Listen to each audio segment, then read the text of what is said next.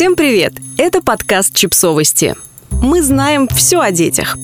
Рубрика «Личные истории. Как перестать все контролировать». Автор текста – психолог Динара Таирова.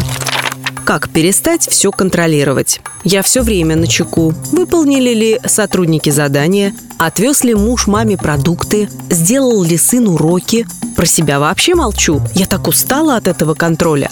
Так и размышляла Марина, прокручивая одни и те же мысли. От напряжения начинала болеть голова.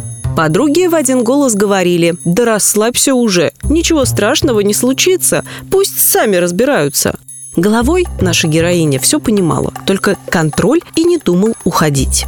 В нынешней ситуации даже самые спокойные люди испытывают больше тревоги, и это естественно. Умение предвидеть опасность позволило нам выжить и эволюционировать. Другой вопрос, когда контроль вместо чувства управления происходящим лишь усиливает беспомощность. Что стоит за желанием контроля?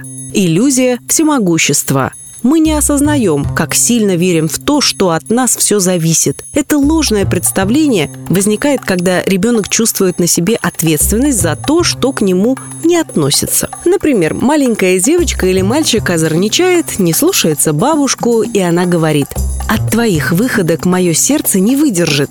Внезапно бабушка попадает в больницу, а ребенок решает, что это из-за него. Так рождается иллюзия всемогущества. Выход – научиться разделять, что в прямом смысле зависит от меня, а что точно нет, что находится в зоне моего и чужого влияния. Я не смогу это вынести. За желанием контролировать часто прячется непереносимость сильных переживаний, утраты, горя, отвержения, разочарования, стыда и других. Я лучше буду контролировать каждый шаг ребенка, чем встречусь с тем, что однажды он вырастет, уйдет из дома, и я останусь с пустотой и ощущением собственной ненужности. Выход – постепенно встречаться с тем, чего вы на самом деле опасаетесь, когда переживаете за себя и других. Страх ошибки. Мне так страшно не оправдать ожидания, что я опасаюсь малейшего несоответствия и пытаюсь контролировать результат. Выход.